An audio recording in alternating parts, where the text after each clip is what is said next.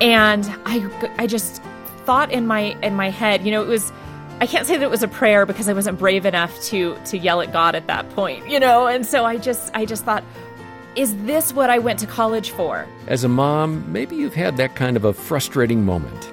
Jen Babakhan on Focus on the Family Minute describing her reaction when her son made a mess with his food. This is not what I worked so hard for.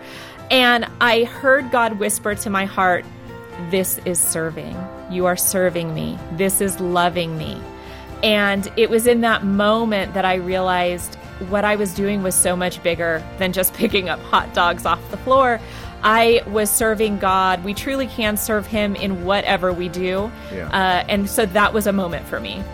Hear more encouragement from Jen at FamilyMinute.org.